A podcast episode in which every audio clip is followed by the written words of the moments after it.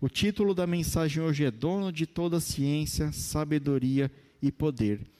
E mais uma vez, queridos, eu louvo a Deus pela oportunidade de estar aqui à frente, de estar trazendo a mensagem neste dia aqui e pela confiança que o nosso pastor teve na minha vida aqui, queridos. Eu me sinto tremendamente honrado de, de poder estar aqui. Eu amo fazer isso, eu amo pregar a palavra do Senhor, mesmo sem saber, queridos. Eu não, não sou bom pregador, não, mas é Deus quem usa. Então, eu me coloco aqui inteira à disposição do Espírito Santo de Deus para estar tá trazendo essa mensagem aqui, né? Então, sem mais demoras, vamos abrir as nossas Bíblias no Salmo 139, a partir do verso 1. Salmo 139, a partir do verso 1.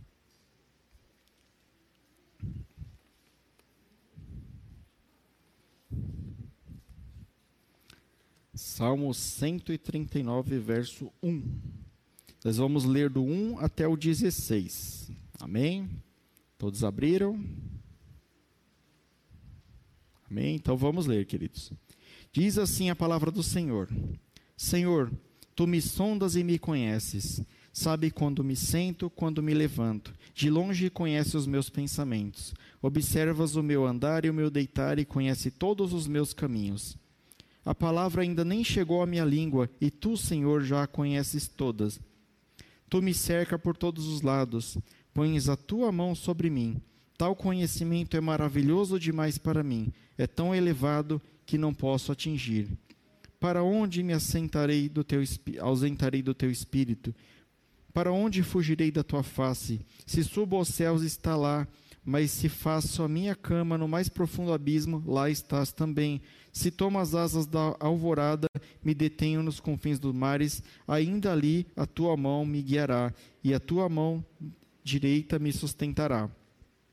Se eu digo as trevas com certeza me encobrirão e a luz ao redor de mim se fará noite, até as próprias trevas não não te serão escuras, e a noite é tão clara como o dia. Para ti, as trevas e as luzes são as mesmas coisas, pois tu formaste o meu interior, tu me teceste no ventre da minha mãe. Graças te dou, visto que de modo assombrante e maravilhoso me formaste. As tuas obras são admiráveis, e a minha alma o sabe muito bem. Os meus ossos não te foram encobertos quando no oculto. Fui formado e entretecido como nas profundezas da terra. Os teus olhos viram a minha substância ainda informe.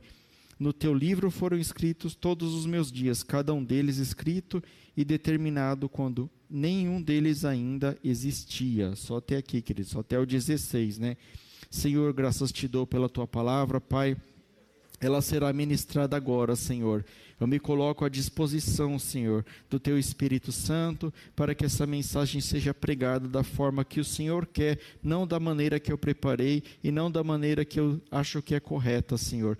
Desde esse momento, eu peço que o Senhor me proteja, me guarde e me use para estar levando a Tua mensagem ao Teu povo da forma que o Senhor quiser e que ela venha produzir o efeito, Senhor, para o qual ela foi destinada. Em nome de Jesus. Amém. Queridos, o autor do Salmo 139, todos nós sabemos que foi Davi, o homem que tinha o coração segundo Deus, né? E esse esse trecho que a gente leu do Salmo 139 até o verso 16, ele fala da onipotência, da onipresença e da onisciência de Deus. Deus ele sabe de todas as coisas, está em todos os lugares e é todo poderoso. Davi era um homem que tinha o coração segundo Deus. Então, a própria Bíblia fala isso. E por ele ter um coração segundo Deus, ele conhecia profundamente a vontade de Deus. Ele conhecia profundamente os sentimentos de Deus. E ele relata isso aqui nesse salmo, né? Ele fala de todo poder de Deus, de tudo que Deus que Deus pode fazer, de tudo que Deus é, né? E ele, ele, ele cita exemplos que Deus sonda no oculto da vida dele, que Deus conhece todas as coisas. A própria Bíblia, queridos, fala que Deus sabe até mesmo quantos fios de cabelo nós temos na cabeça. Até mesmo os cabeludos, né? Estava falando com os irmãos ali dos careca, mas os cabeludos Deus sabe também quantos fios de cabelo tem na cabeça. Então Deus ele é é, é, muito poderoso, querido. Ele sabe de todas as coisas. E Davi, através desse saltério, ele quis mostrar, ele quis tornar assim perpétuo assim o conhecimento de Deus, o, o que que Deus era, como que era o poder de Deus. Ele precisava externar isso, falar isso para alguém, e o salmo foi uma forma que ele encontrou.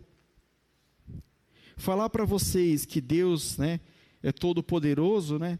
É, falar de todo o poder de Deus para você, falar, ó, Deus é poderoso aqui nessa passagem da Bíblia, aqui nessa outra, seria impossível numa única pregação. Talvez seria impossível no ano inteiro. Talvez seria impossível no estudo de dois anos. Porque Deus é muito poderoso, querido. Se você pegar um versículo da Bíblia aqui, você consegue ver o poder de Deus, a autoridade que Deus tem, a sabedoria que Deus tem. Só que nessa pregação de hoje, queridos, eu separei algumas para a gente ter uma noção do Deus que nós servimos. Qual o objetivo dessa pregação hoje aqui, queridos? O objetivo dessa pregação hoje é você parar de crer nesse Deus pequeno, nesse Deus medíocre que você tem na sua cabeça, que você fala, não, mas se o inimigo vir, o inimigo derruba, ah, mas o problema maior. Nada, querido, Deus é maior do que tudo. E ele se revela através da sua palavra. Nós vamos aqui ter um alinhamento aqui, vocês vão entender o tamanho do poder de Deus através dessa ministração. Lá em Romanos, é, não precisa abrir, eu vou ler para vocês aqui. Romanos 1,20 diz, diz assim: Porque as suas coisas invisíveis desde a criação do mundo, tanto o seu eterno poder como a sua divindade se estende, e claramente se vê pelas coisas que estão criadas, para que eles fiquem inexcusáveis. Ou seja, queridos, traduzindo esse versículo aqui, tudo o que Deus criou prova a sua grandiosidade. Tudo que Deus criou prova a sua grandiosidade eu vou falar para vocês: qual homem que consegue fazer a água, por exemplo? Qual homem que consegue criar a água do nada? Nenhum. Qual homem que consegue ressuscitar alguém que está morto? Nenhum.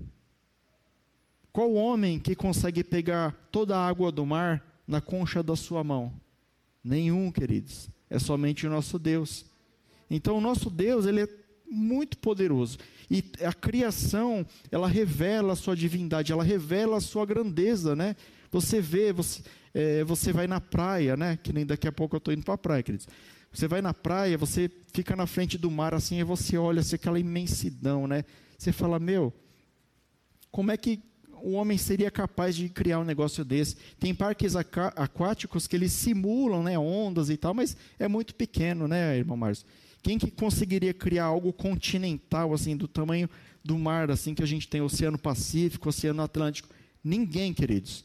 O homem não está conseguindo combater um vírus que está aí, o homem está tá brigando, o, a vacina é 50% eficiente. O homem se diz tão sábio, mas não consegue fazer muitas coisas. O tal pseudocientista que fala que Deus não existe, que, que a ciência é melhor e tal, cadê a ciência agora, queridos? Somente Deus pode nos livrar dessas coisas. Somente Deus é poderoso para nos livrar desse vírus, para nos livrar de toda e qualquer situação. E é isso que nós vamos ver hoje aqui. Conhecendo, né, Deus pela sua palavra, um dia ou talvez agora, nós podemos fazer como Paulo lá em 2 Timóteo, nós podemos falar assim: o problema, você está grande por enquanto aqui, mas eu sei em quem eu tenho crido. Sai para lá, você vai ser derrotado. Às vezes vem o um problema na sua vida e você é desviado de Deus. Às vezes você está firme na igreja, você está firme no ministério e começa a vir a luta e vai vir, querido. Vai vir a luta. Você entrou no ministério, pode escrever, a luta vem, ninguém escapa. Você é diácono, pastor, intercessor da mídia, seja o que for, vai vir a luta. Não vem, Débora? Não vem a luta? Esse computador aí não fica caindo toda hora? Vem a luta, querido. Ela vai vir. Aí o que, que você vai fazer? Você tem dois caminhos. Você pode abandonar, né? Falar, não, não quero mais fazer. Ou você pode enfrentar.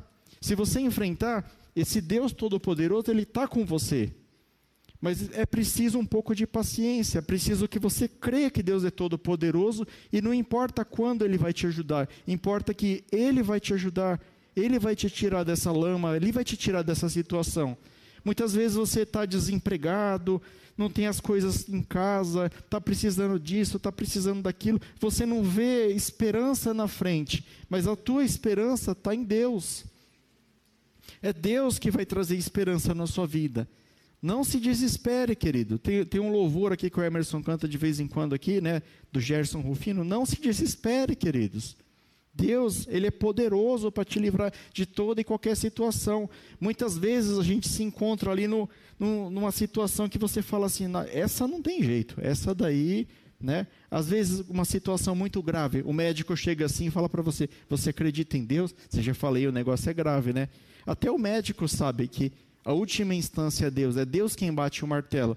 E quantos e quantos testemunhos nós não tivemos aqui através dessa lista de oração? Pessoas que estavam terminais com câncer, câncer no fígado, câncer não sei no que. A gente orou aqui, não para a nossa glória, mas para a glória de Deus, e Deus curou, Deus abençoou, Deus prosperou, Deus trouxe de volta a pessoa à vida.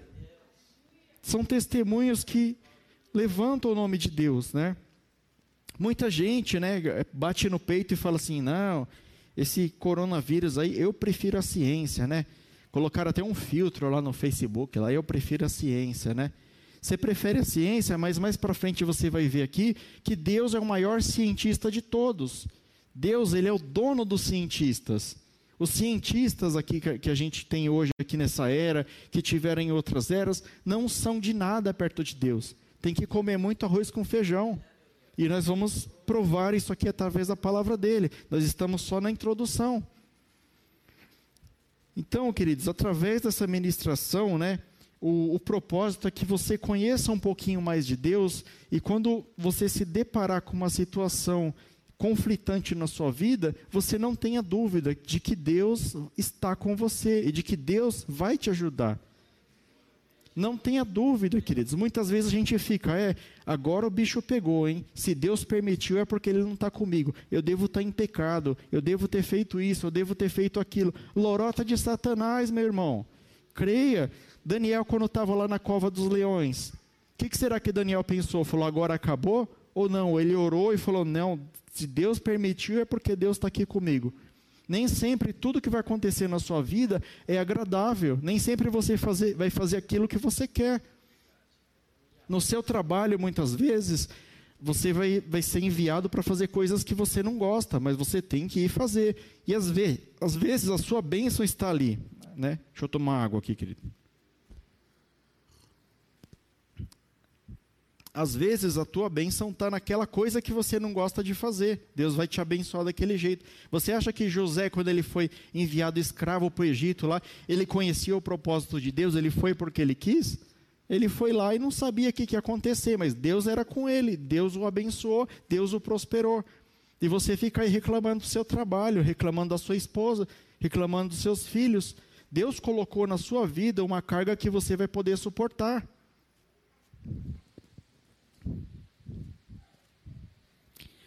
Então, queridos, nós vamos ver aqui algumas algumas passagens da Bíblia que evidenciam o poder de Deus. Né? Eu vou tentar trazer a, a evidência do poder de Deus para dentro da ciência, porque muitas coisas na Bíblia elas chegaram a ser estudadas por cientistas e foram comprovadas.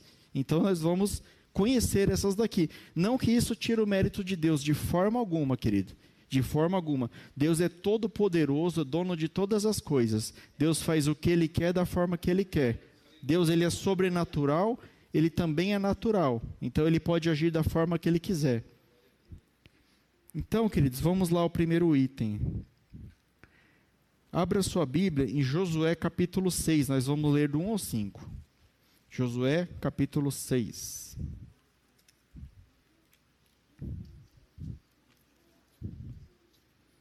Josué, capítulo 6, do 1 ao 5. Cinco versículos nós vamos ler. Eu faço questão de ler aqui, queridos. Amém? Vamos ler então? Diz assim: Ora, Jericó era rigorosamente fechada por causa dos filhos de Israel. Ninguém saía, nem entrava. Então o Senhor disse a Josué: Olhe, estou entregando nas suas mãos a cidade de Jericó, e o seu rei e os seus valentes. Vocês, todos os homens de guerra, devem rodear a cidade, marchando ao redor dela uma vez. Façam isso durante seis dias. Sete sacerdotes deverão levarão sete trombetas de chifre de carneiro adiante da arca. No sétimo dia, rodeiem a cidade sete vezes e os sacerdotes tocarão as trombetas. Quando eles tocarem longamente a trombeta de chifre de carneiro e vocês ouvirem o som delas, todo o povo gritará bem alto, a muralha da cidade cairá e o povo subirá nela, cada qual em frente de si. Essa foi a ordem de Deus, né, que eles fossem lá ao redor das muralhas de Jericó, contando, trazendo a história brevemente aqui, né? O povo ele estava vindo né, do Egito, lá onde eles eram escravos, Deus usou Moisés para libertar, eles estavam indo em direção à terra prometida. Para chegar na terra prometida, eles precisavam conquistar a cidade de Jericó, que era uma cidade onde habitava um outro povo, e era uma cidade murada, né? não tinha como entrar e como sair, a gente acabou de ler aqui. E eles precisavam transpor aquele muro. E a estratégia que Deus deu para Josué era que aquele muro fosse demolido. Mas como que eles iam demolir aquele muro, né? Então a gente, a gente conhece a história, mas eu vou explicar os detalhes para vocês. Segundo Amos Nur, é o nome do, do camarada aqui, Amos Nur, um geofísico da Universidade de Stanford, nos Estados Unidos, né? Jericó, ele ficava sobre uma falha tectônica. Uma falha tectônica, né? A maioria de vocês deve saber, é aquelas terras que, que tem um vão no meio, assim, embaixo da cidade tem um vão. Então, é propício para acontecer terremoto. Então, eles ficavam, a cidade de Jericó ficava sobre essa falha tectônica. Primeiro ponto, Deus já falou, vou usar isso daí, né? Então, ele, ele propôs que, que pudesse acontecer uma atividade sísmica, mas não foi só isso. Na engenharia, né, essa daqui eu até dei uma copiada da engenheira que ela usou no nosso projeto, né? Tem um evento que chama-se ressonância, um evento da física, né? O que, que é o evento da ressonância? Eu vou ler para vocês, né? É um fenômeno físico que ocorre quando o sistema físico recebe energia por meio de excitações de frequência igual a uma das suas frequências naturais de vibração. O que, que é isso? Imagina que você está no estádio de futebol, Está tendo o jogo do Corinthians e todo mundo pulando lá. Vai, Corinthians! Só que todo mundo pulando ao mesmo tempo, como se estivessem marchando igual. Vai causar uma, uma vibração ali naquela estrutura que ela vai romper. Se cada um pular de um jeito, não tem problema, mas se todos pularem ao mesmo tempo, vai causar o efeito da ressonância, né? Tá ali a engenheira, se eu estiver errado, depois ela me corrige em casa lá, né? Então é isso daí. E isso, queridos, já aconteceu aqui no Brasil. No ano de 1964, uma partida de Santos e Corinthians na Vila Belmiro. Caiu uma marquise lá da, da Vila Belmiro e tempos depois eles foram fazer lá o laudo para descobrir o que aconteceu. Foi o evento da ressonância que derrubou parte da arquibancada. Né? Felizmente não morreu ninguém, mas 181 pessoas ficaram feridas por conta desse efeito da ressonância. E não só isso, queridos, a ressonância ela também pode ser através do som. Então, o que, que aconteceu? Em 2015 foi registrado no Guinness Book, que é o livro dos recordes, né? É, na cidade de Barretos, que um, um automóvel ele produziu um som tão alto que ele causou um pequeno abalo sísmico. Ou seja, o som de um automóvel causou um terremoto numa pequena área da cidade. Aí você, que é meu irmãozão esperto aí, já juntou os cacos aí, né? Falou: a cidade ficava sobre uma falha geológica. Deus mandou eles marchar em volta da cidade, andar em volta da cidade durante seis dias. No sétimo dia, eles tinham que, que dar mais voltas e depois os sacerdotes to tocariam as cornetas e eles gritariam em alta voz. O que, que podia dar isso, querido? Muralha no chão. O nosso Deus, ele é o maior cientista de todos. Deus, ele sabia disso. Quando construíram a cidade de Jericó, ninguém sabia o que tinha embaixo. Ninguém fazia teste de solo, fundação, batistaca, ninguém fazia nada disso, pastor. Os caras chegavam lá, viam uma terra e construía. Mas Deus sabia. Deus onipotente, onipresente, onisciente, ele conhecia todas as coisas e ele entregou na mão de Josué esse povo por causa do conhecimento dele, né? Muitas vezes você fala, não, mas é que era profético, né? Que tinha que dar sete voltas. Eu concordo, queridos, eu concordo. É profético, né? Por que sete voltas que eles tiveram que dar? Sete é a totalidade de Deus. E por que, que Deus quis, quis que fosse o número sete? Para que sempre o povo de Israel se lembrasse que foi Deus que entregou a cidade de Jericó na mão deles. Então tem o lado ali espiritual, mas Deus usou ciência para derrubar a cidade de Jericó. Né? Pode ser que alguns de vocês não conheciam isso, não sabia. Talvez estava se perguntando hoje, ah, mas será como que Deus derrubou lá? Né? Será que foi só dos caras andar lá, Deus veio? Não, queridos, deu, deu estratégia. E essa mesma estratégia que Deus deu para Josué, Ele nos dá hoje. Muitas vezes, você lá no seu trabalho, Deus te dá um direcionamento, você vai fazer de um jeito, Ele fala assim: não, Rafael, não faz não. É de outro jeito. Aí você fala, não, senhor, mas aqui é o jeito certo, mas eu vou fazer do seu, né? Queridos, quantas vezes que eu já não fiz isso? Tipo, eu ia fazer de um jeito, o Espírito Santo fala, faz desse aqui que é melhor. Dá uns resultados muito melhor, viu, querido? Eu já falei aqui, mas eu falo de novo. Tem coisa que eu fiz que outros programadores mais experientes vêm perguntar para mim, como é que você fez? Eu falo, não sei. Tá aí, ó, fiz aí, funcionou. Copia lá. Direção de Deus, queridos, né? Mas muita gente não acredita. Nós que estamos aqui acreditamos no poder de Deus, né? Porque o nosso Deus, ele é o maior cientista de todo. E lá no verso 20, eu vou ler para vocês o resultado disso, né? Verso 20, lá do mesmo capítulo 6, diz assim: Assim o povo gritou, os sacerdotes tocaram as trombetas ao ouvir o som da trombeta. O povo gritou com toda a força, as muralhas ruíram e o povo subiu à cidade, cada qual de frente de si, e a tomaram. Olha que maravilha. Agora fala que nosso Deus não é poderoso, que nosso Deus não é cientista, que nosso cientista tem que comer muito arroz com feijão para chegar no nível de Deus. Outra evidência, queridos, abra sua Bíblia em Gênesis capítulo 6, do verso 13 ao 16. Três versículos nós vamos ler. Vê se você conhece essa historinha aí.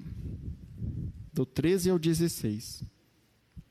Gênesis 6, eh, capítulo 6, versículo 13 ao 16. Eu vou ler com vocês aqui. Diz assim a palavra do Senhor. Então Deus disse a Noé: Resolvi acabar com todos os seres humanos, porque a terra está cheia de violência por causa dele, deles. Eis que destruirei juntamente com a terra. Faça uma arca de tábua cipestre. Nela você fará compartimentos e a revestirá com betume por dentro e por fora.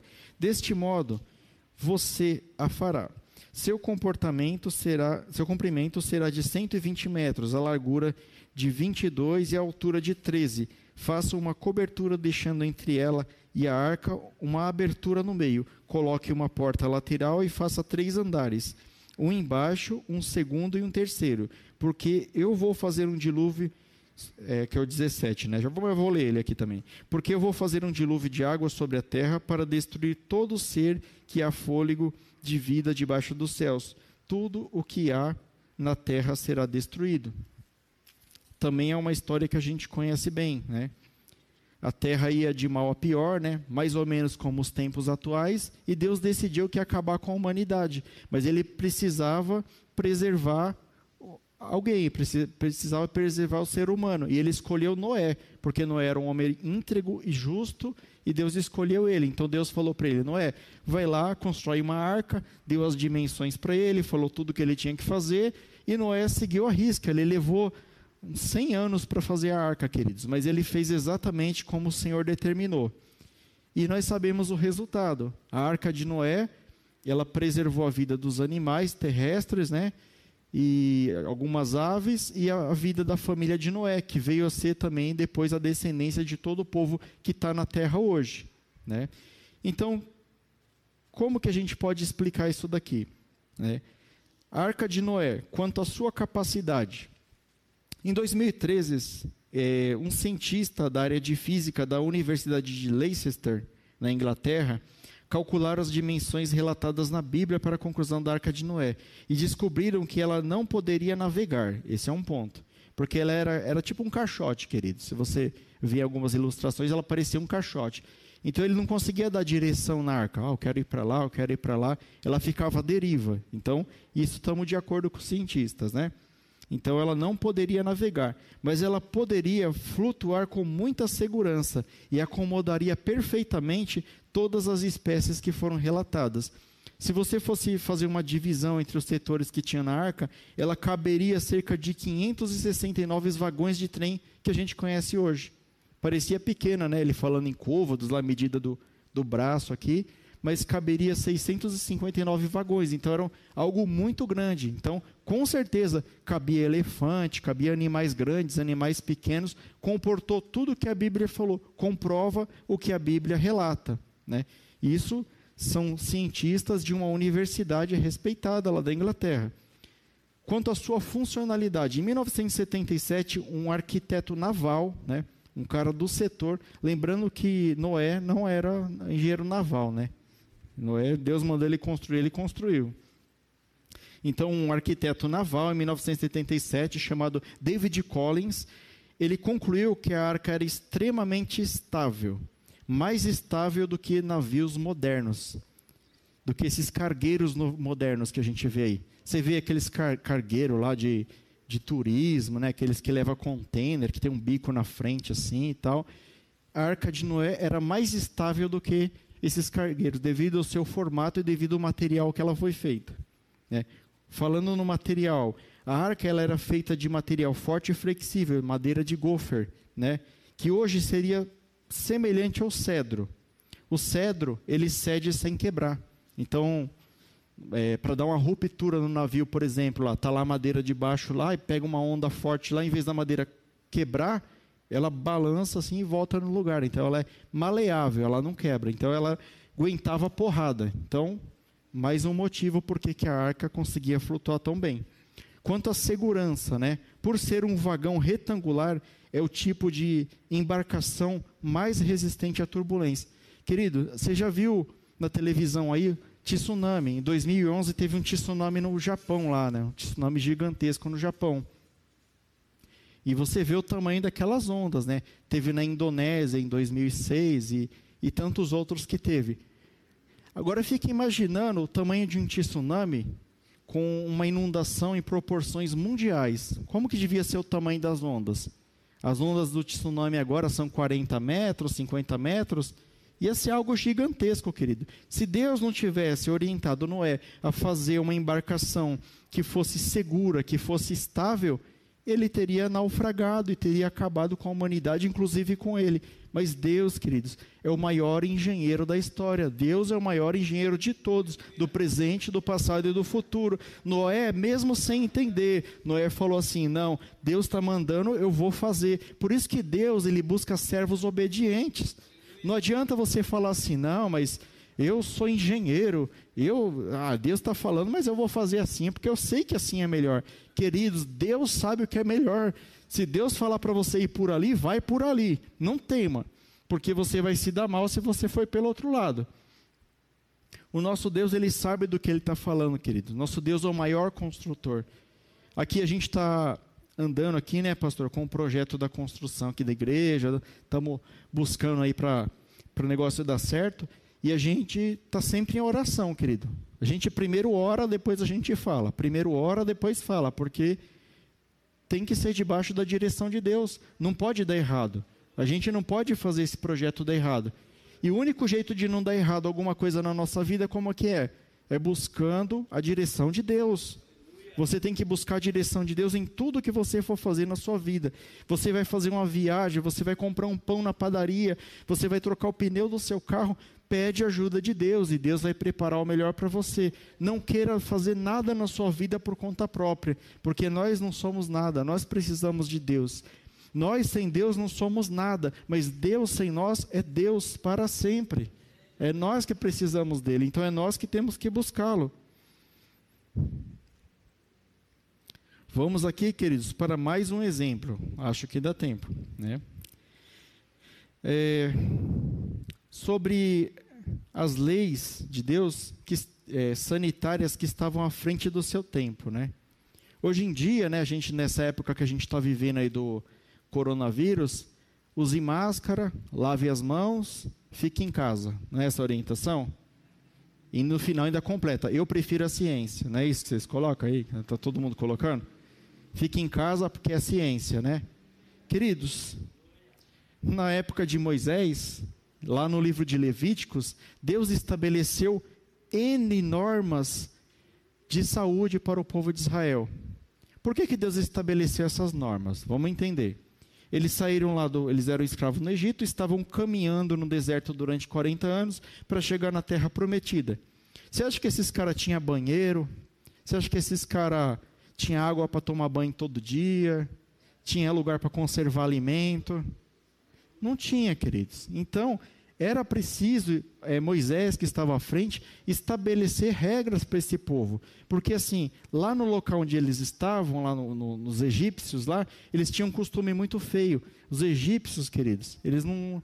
Eles tinham banheiro, mas eles faziam em qualquer lugar, entendeu? Faziam com as necessidades dele em qualquer lugar, fazia num saquinho, jogava na rua. Era feio o negócio lá. Hoje, para você, você fica horrorizado, né? Você fala, nossa, mas não pode ser, né? Que esse povo era assim. Mas era, querida. Né? Para nós, hoje é um absurdo, mas naquela época era normal. Jogava no rio, aí daqui a pouco outro ia lá, mergulhava no meio da. Deus o livre, né? Então, Deus ele teve que estabelecer regras sanitárias, né? E essas regras que a gente está falando hoje, que é ciência, já existia no livro de Levíticos, né? Por exemplo, vamos separar algumas aqui, né? É, Levíticos 15, do 4 ao 27. Nós não vamos ler porque é muito extenso, né? Mas ele, ele falava das regras de higiene para o, o, povo hebreu e dentre elas que eles tinham que tomar banho. Eles tinham que, se, que lavar as suas roupas, eles tinham que lavar as suas mãos. Isso está te lembrando alguma coisa? Está lembrando a época atual. Na, em Deuteronômio 23, 12 e 13, eu até anotei aqui, eu vou, vou ler para vocês, queridos. Fala desse negócio que eu falei para vocês aí, que, que é meio feio aí, que os egípcios faziam, né? Diz assim a palavra de Deus. Deve-se determinar um lugar privativo fora do acampamento que é para você ir, que, que é para lá que você deve ir. Entre os seus equipamentos deve ter uma estaca quando você for se abaixar lá fora, deve cavar um buraco e cobrir o seu excremento. Tinha que falar isso para o povo, é ridículo, mas tinha que falar para o povo. Olha, não pode fazer em qualquer lugar, é fora do acampamento, ainda em terra, que nem o gato, né? Até os gatos, você sabe que ele dá aquela enterradinha lá, né? Tinha que falar. Por quê? Imagina o tanto de parasita, de mosca, de, de verme que esse pessoal não ia pegar. Em decorrência disso, de todas essas regras sanitárias que Deus colocava diante deles, o povo de Israel tinha uma saúde melhor do que qualquer outro povo. Era uma forma que Deus encontrou de conservar a saúde do seu povo, de preservar o seu povo, porque ele escolheu os israelitas para ser o seu povo. Por isso que a nação de Israel, ela prevalecia onde ela passava. Eles tinham uma saúde melhor, eles estavam com Deus, que dava as estratégias para ele, entregava os inimigos em suas mãos. Deus, o maior estrategista de todos, né?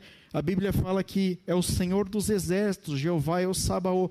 Por quê? Estratégia. Deus ele conhece todas as coisas, então ele dá estratégia para todas as coisas. Aqui ele deu várias regras sanitárias para o povo de Israel. O médico dos médicos, querido. Então, não tem como a gente viver longe de um Deus desse, um Deus que está nos protegendo o tempo todo, está nos fazendo sempre o melhor, né? Eu anotei aqui também, né, não vou ler aqui na Bíblia, mas está lá em Levítico 14, verso 8, fala da lei da quarentena. Se alguém tivesse com uma doença infecciosa, ela ficava afastada do arraial sete dias. Aí ela voltava para ser examinada pelo sacerdote, e se ela ainda tivesse ruim, mais sete dias de gancho.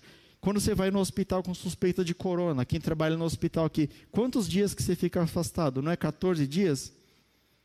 Deus estava à frente do seu tempo, né?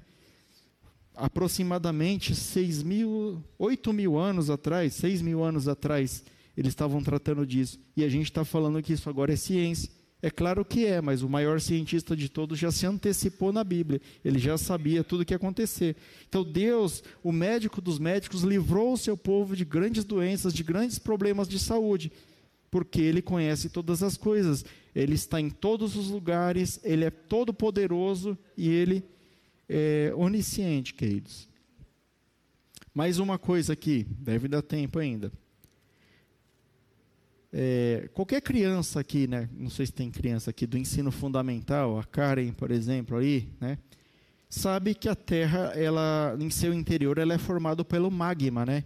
Que é a lava incandescente, rochas derretidas incandescentes, que é aquilo que o vulcão expele quando ele entra em erupção. Todos nós sabemos disso daí, né? Mas lá no livro de Jó 28, 5, tem um versículo que fala sobre isso, né? Ele fala que a terra, fala assim, a terra da qual vem o alimento é revolvida embaixo como que pelo fogo, o que faz referência ao interior do nosso planeta. Então, lá no livro de Jó, na mesma época de Moisés, talvez um pouco antes de Moisés, lá, milhares de anos atrás, já estava falando do magma que tem dentro da terra. Ninguém conhecia, ninguém sabia nem que a terra era redonda, queridos.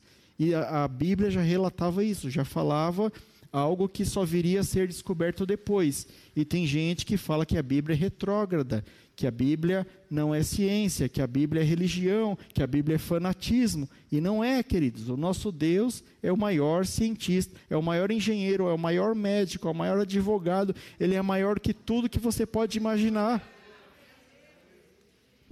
Mais uma aqui, queridos. A terra esférica. Em Isaías, capítulo 40, verso 22, diz assim: Ele é o que está sentado sobre o círculo da terra cujos moradores são como gafanhotos. É ele quem estende os céus como cortina e desenrola a tenda para neles habitar. 700 anos antes de Cristo, já se referia ao planeta como um globo redondo. As pessoas pensavam antes que era plano, né, que a Terra era plana. Você já deve ter ouvido falar sobre isso daí. Mas na Bíblia já falava que a Terra era redonda, porque Deus é dono de tudo, ele já sabia o que ele fez, foi ele que construiu. Né? Então, a Bíblia já estava à frente do seu tempo, ela já comprovava. A Terra só foi ser comprovada que ela era redonda no ano de 1522 pelo navegador Fernando Guimarães, que foi o primeiro a completar a Terra com uma volta de barco. Então, como ele conseguiu dar a volta, ele falou: opa, é redondo esse negócio, né?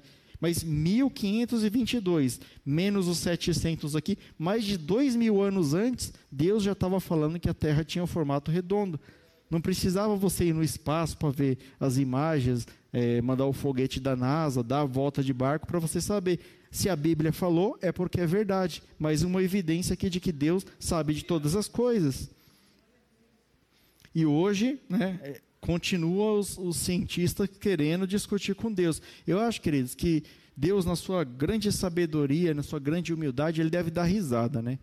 Ele fala assim, ó, meu, o, o, o meu amigo, o 7% de cérebro, você está querendo discutir comigo que inventei tudo esse negócio aí? Tá bom, vai, vai falando aí, fala, fala o que você acha aí, uma hora você vai aprender, né? Porque não dá. É alguém com a inteligência limitada querendo enfrentar Deus, querendo não, refuta. Esses dias eu entrei num fórum, pastor, que era um fórum de ateus lá, e eles ficavam falando coisas da Bíblia, né? Colocava lá que a arca de Noé era uma mentira, que isso era uma mentira e tal. Mas eu não coloquei nada. Aí eu estava lendo outras pessoas lá defendendo a Bíblia, falando, não, é verdade, a Bíblia é verdadeira. E tudo que as pessoas colocavam, ele fala, colocava embaixo assim, refute. Abraão colocava lá, refute, né? Só sabia escrever isso. Isso aqui que a gente está fazendo é uma forma de refutar isso que eles estão falando. Eles falam que a Bíblia é apenas religião, mas não é, queridos. O nosso Deus, ele sabe de todas as coisas. É onipotente, onisciente, onipresente. E é esse Deus que cuida de mim, que cuida de você. Não tem como, queridos. Depois que você conhece a Deus, não tem como você voltar atrás. Não tem como você deixar um Deus desse. Imagina, queridos, que é, é, esse Deus, ele cuida de você, ele sabe os seus pensamentos, ele sabe que hora você vai acordar, ele prepara o seu dia, ele prepara o seu trabalho, ele prepara todos os seus caminhos, o que você vai comer, o que você vai vestir, tudo é preparado por eles. Ele preparou inclusive para que você estivesse aqui hoje para ouvir a sua palavra, para conhecer um pouco mais de Deus. Então, é assim, é inadmissível que você, conhecendo um Deus como esse, você ainda queira abandoná-lo, querido. É inadmissível. Para Deus, isso daí ele, ele não consegue compreender. Ele fala assim: olha, a pessoa vai lá, os pastores falam da minha palavra, falam da minha grandiosidade, fala quem eu sou, fala o tanto que eu amo, e mesmo assim as pessoas não querem saber de mim. Por que, que as pessoas me abandonam? Por que, que elas não querem saber de mim? Deus, queridos, ele tem, tem os poderes cósmicos da criação. Né? São os poderes cósmicos? Não tem nada a ver com astrologia nem com signo, não, viu, queridos? Poderes cósmicos são poderes do cosmos. Criou os asteroides, as estrelas, a Terra, né, e tudo mais. No princípio, Deus criou a Terra né, e todo, todo o universo através da Sua palavra, do nada. Né? No princípio, Deus disse: haja luz e tudo se formou. E foi, foi tendo os acontecimentos que ele foi criando todas as coisas, a terra, o animal, os homens e etc. Deus foi criando tudo aqui, né? Você é chamado, querido, filho de Deus, né? Eu não vou cometer a mesma gafe que esses pregadores da internet que fala que você é um deusinho, né? Você não é um deusinho, você é um pecadorzinho, né? Mas você, por, pelo amor de Deus, você é chamado filho de Deus. Você é chamado filho de Deus. E se Deus criou todas as coisas através da sua palavra, toma cuidado com a palavra que você fala.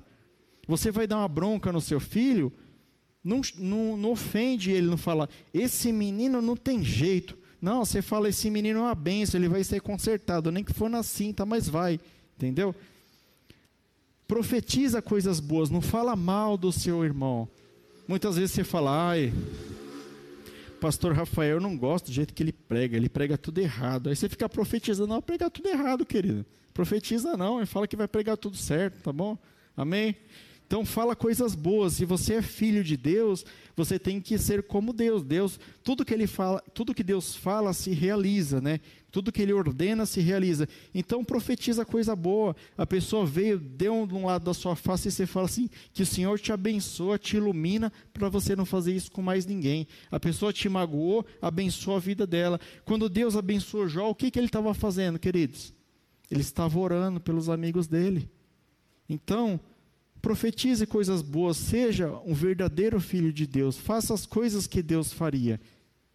Deus é tão poderoso, queridos, você não precisa tentar se defender por conta própria. Deus é o seu advogado, Deus é o seu juiz. Se alguém te magoou, se alguém fez alguma coisa contra você, deixa para lá, deixa para lá, dá outra face, anda a segunda milha, porque é Deus que vai fazer justiça. E você não tem que desejar justiça, você apenas entrega na mão de Deus, porque a Ele pertence a justiça. Deus, queridos, ele tem poder sobre o mundo dos mortos, né? Quando Lázaro estava lá na sepultura, lá na caverna, com um comando, Deus ressuscitou Lázaro. Deus falou para Lázaro: Lázaro, saia, da, saia daí para fora. E fazia quatro dias que Lázaro estava lá dentro. Né? Segundo os médicos legistas, né? a partir de quatro dias a pessoa já está em estado de putrefação. Né? Tudo já começou a apodrecer por dentro, já está cheio de bichinho, já está comendo tudo, já está aquele cheiro desagradável. Mas com um comando, uma palavra, uma frase que Deus falou, ele ressuscitou Lázaro. Lázaro se levantou, eu, a Bíblia não relata isso, queridos. Eu estou supondo que os tecidos deles que estavam corroídos começou a se restaurar, os órgãos internos, os rins, a bexiga, o estômago, o cérebro, os olhos dele, tudo começou a se restaurar e ele saiu de lá andando, saiu de lá perfeito, com um comando de Jesus Cristo. Esse é o nosso Deus, querido. Ele tem poder sobre o mundo dos mortos. Você tem medo dos mortos? Eu vou falar para você, eu já tinha, eu passava na frente do cemitério assim, ó. Meu Deus, né? mas eu não conhecia a palavra de Deus. eu tinha medo de passar na frente do cemitério, Irina. Vai, vai sair um morto lá de dentro, né? Mas não, o nosso Deus, ele controla os vivos e os mortos. Deus, ele tem controle sobre todas as coisas. Você não tem que ter medo. Deus, queridos, ele tem poder sobre a doença. Quando a mulher do fluxo de sangue foi curada, ela não precisou falar com Deus, ela não precisou fazer nada. Ela só chegou no manto de Jesus e tocou. Imediatamente o sangue cessou. Só a presença de Deus, Deus é tão santo, Deus é tão poderoso, que só a presença dele já basta. E eu falo para você com toda certeza, porque eu creio nessa palavra aqui. Ele está aqui hoje. Deus está aqui hoje. E se você tem alguma coisa, é a hora para você falar com Ele. Fala com Deus, busca mesmo, fala com o Senhor, porque Ele está aqui hoje. E a mulher do fluxo de sangue apenas tocou na sua veste e foi curada, né? Apenas pela presença de Deus. O cego Bartimeu, queridos, foi diferente. Jesus chegou para ele e falou assim: O que queres que eu faça, né? Pô, o cara era cego. Isso aqui, eu quero um cão guia, né? Não, não. Então, mas Jesus precisa que você confesse o que você precisa. Ele quer ouvir de você o que você quer, né? Então você precisa de duas coisas. Você precisa da presença de Deus e você precisa confessar. Você precisa falar aquilo que você precisa. E não adianta mentir para Deus, como eu falei aqui. Ele é onipotente, onipresente, onisciente. Ele conhece todas as coisas. Antes de você falar, ele já sabe o que você vai falar. Não tente enganar a Deus, não tente mentir para Deus, porque Deus te conhece. Chega na frente dele, lá vai lá no seu quarto escondido, ajoelha e fala: Senhor, eu sou um pecador, eu preciso de ti, eu fiz isso, eu fiz aquilo, me perdoa, nunca mais eu vou fazer e eu preciso de ti, Senhor. Vamos seguir junto, eu vou até o final da minha vida, eu quero ir para o céu, eu quero morar contigo. Confesse os seus pecados diante de Deus e fala aquilo que te incomoda, aquilo que você precisa, e com certeza Deus vai ouvir aquilo que você tem pedido para Ele, aquilo que você tanto tem pedido para Ele. Mas tenha um coração sincero diante de Deus, não tente mentir para Deus. Muita gente tenta enganar, tenta fazer aquela oração do fariseu, né? Ó oh, Senhor, obrigado, porque eu não sou aqueles caras que usam drogas ou aqueles bandidos, né? Eu vou para a comunidade núcleo cristão de louvor, ensino e adoração, né? Eu sou um santo. Você é um santo nada. Você e eu somos um pecador, querido, e sempre vamos ser, sempre vamos precisar de Deus. Ninguém é santo senão Jesus. O nosso Deus, querido, ele tem poder sobre as trevas e sobre Satanás, queridos. Jesus ele comprovou isso expulsando os demônios, expulsou o demônio lá do gadareno, né? Quando ele foi lá expulsar o demônio do gadareno, quando ele foi tentado lá no deserto, ele rebateu Satanás. Então, ele tem poder sobre o céu e sobre o inferno, querido. Eu vou falar uma coisa para você. Você tem medo das trevas? Você tem medo de macumba? Ah, um, uma pessoa chega para você e fala assim: É, seu crente, eu vou fazer um trabalho para você. Você fala assim: faz dois, que eu não tenho medo disso aí, não, porque eu sou filho de Deus. Agora, se você não é filho de Deus, se você não aceitou Jesus como seu Senhor e seu Salvador, se você não recebeu o batismo nas águas, se você não crê na palavra de Deus, coloque suas barbas de molho que o negócio pega mesmo, viu? Eu não tenho medo porque eu sou filho de Deus. E você também não tem medo porque você é filho de Deus. Mas se você não é, coloca sua barba de molho. Não facilita aqui. Diz Satanás, se você der legalidade para ele entrar na sua vida, ele faz um arregaço, ele faz um estrago na sua vida. O objetivo dele é estragar a sua vida e te levar para o inferno. E ele não brinca em serviço. A gente acha, ah, não, Satanás vai deixar passar essa daí, né? Porque tá beleza. Não vai, querida. Primeira chance que, que ele conseguir te pegar, ele já te dá logo um carrinho lá, já te derruba e, e te leva para o inferno de preferência. Ele não brinca. Então, não vacila, querido. Se você não ainda não, não entregou sua vida para Jesus, se você não é de Cristo, se você não tem buscado ao Senhor, entrega o quanto antes. Se você é um irmão que está desviado, que, que já foi, que já se batizou, mas que não tem igreja, que não, não sabe o que fazer, Volta para a casa do pai. Volta para a casa do pai, filho pródigo. Deus está falando contigo hoje. Volta, volta o quanto antes. Você não sabe quando é que Jesus vai voltar. Você não sabe quando é que você vai morrer. O futuro pertence a Deus. Não deixa a sua vida para amanhã. Não deixa para fazer amanhã o que você pode fazer hoje, querido. Isso não é brincadeira. Está na Bíblia Sagrada. Nós não temos que brincar com as coisas de Deus.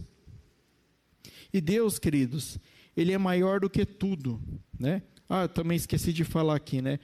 É, um outro exemplo aqui da, de o quanto Deus ele reina sobre, sobre tanto o céu como o inferno, foi que quando Satanás ele queria sondar Jó, quando ele queria tocar na vida de Jó, ele precisou pedir permissão para Deus. Satanás não pode tocar nos filhos de Deus, ele não tem autorização e ele não toca nos filhos de Deus, de forma alguma. Então, se você tem medo de, de macumba, de obra do diabo, você tem o poder de Deus na sua vida. Não tenha medo. Se vir um endemoniado, coloca a mão na cabeça e fala: está expulso em nome de Jesus.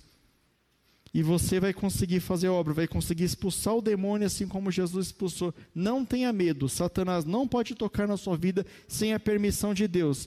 Isso vale para aqueles que são salvos e que são fi chamados filhos de Deus, queridos. Se você não é, Põe a barba de molho. O nosso Deus, ele é maior do que tudo, queridos. Em Isaías, capítulo 40, verso 12, né, fala que Deus, ele consegue medir a extensão dos céus com a palma da sua mão. Deus vai lá no, no, no universo, né? Universo. Sabe quando tem o universo? O universo, eu notei aqui, querido. O universo, ele tem 90 bilhões de anos-luz. Esse é o tamanho do universo conhecido. O que, que é isso? Se você colocar o cara numa nave espacial que viaja à velocidade da luz, que nem existe, né, numa ponta do universo, e ele viajar 90 bilhões de anos na velocidade da luz, ele chega na outra ponta. Só que a Bíblia fala que Deus mede o universo com a palma da mão. Ele coloca assim: uma, duas, três. Ó, o universo deu três palmos meu. De tão grande que é Deus, queridos. E a gente com medinho de o que, que eu vou comer amanhã, o que, que eu vou vestir, eu não sei o meu emprego, eu estou com medo. Você não tem que ter medo de nada, querido. Olha o tamanho do Deus que você tem.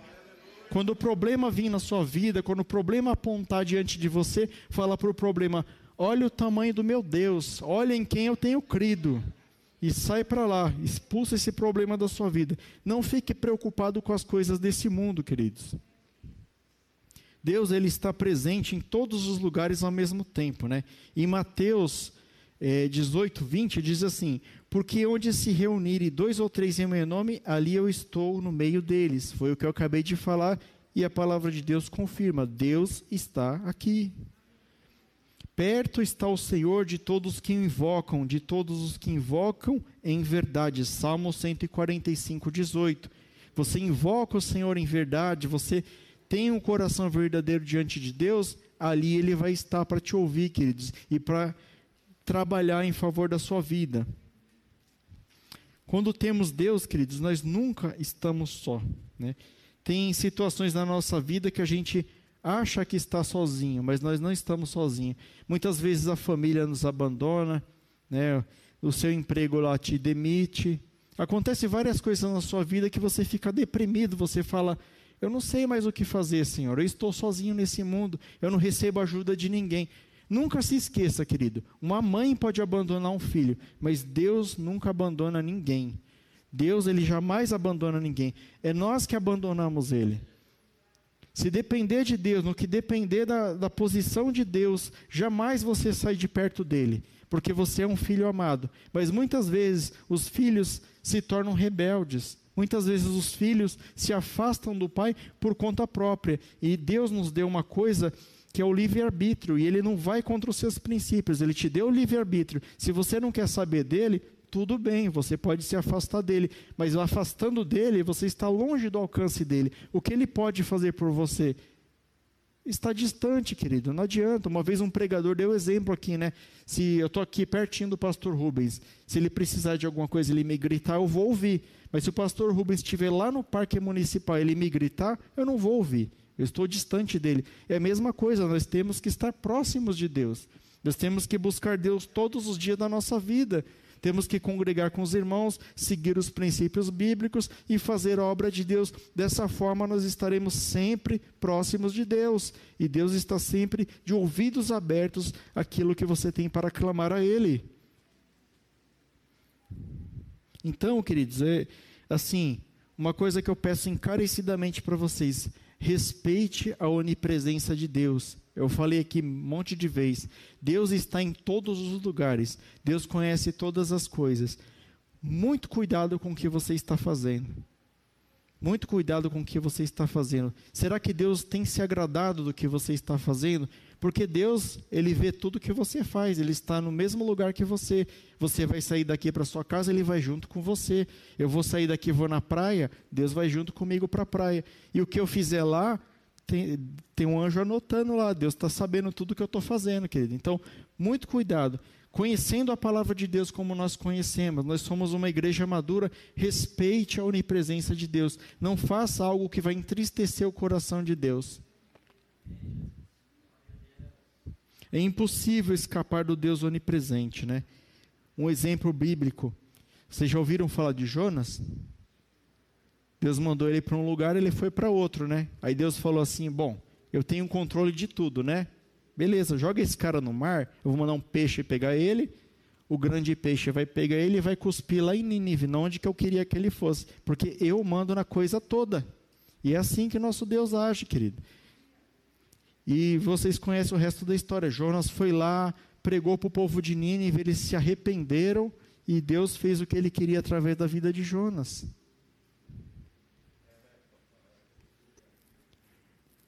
Para finalizar, queridos, aqui, daqui a pouco eu vou orar por vocês aqui, se o pastor me, me permitir aqui, pastor, eu vou orar por cada um dos irmãos aqui. Eu só vou ler um último versículo para vocês aqui, se o pessoal do louvor quiser subir também. No próprio Salmo 139, versículo 23 e 24, diz assim: Sonda-me, ó Deus, e conhece meu coração, prova-me e conhece as minhas inquietações. Vê se em minha conduta algo que te ofende e dirige-me pelo caminho eterno. Por que que Davi colocou isso no final do versículo? Porque Davi, sendo homem, ele sabia que ele estava propenso a pecar, como eu, como você. Então ele falou: Deus, eu não sei o que o Senhor vai fazer, mas eu sei que os seus caminhos são melhores do que os meus caminhos. Então, por favor, se eu pecar, se eu fizer algo que está fora da tua vontade, me traz de volta, Senhor. Faça com que eu me arrependa, faça com que eu faça a coisa certa, Senhor, porque jamais eu quero me afastar dos seus caminhos. E esse é o nosso Deus, queridos. A vontade do nosso Deus é essa: é que nós sejamos como Davi, entregamos a nossa vontade às vontades de Deus, que são boas, perfeitas e agradáveis. E esse mesmo Deus para o qual Davi escreveu é o mesmo Deus que está aqui hoje. É o mesmo Deus ontem, hoje e eternamente. E essa é a mensagem que eu quero deixar para vocês. Creia que o nosso Deus, ele é todo poderoso, ele conhece todas as ciências, ele está em todos os lugares. E esse Deus, queridos, que está na minha e que está na sua vida, e eu agradeço a todos pela, palavra, pela atenção. Essa foi a palavra. Amém.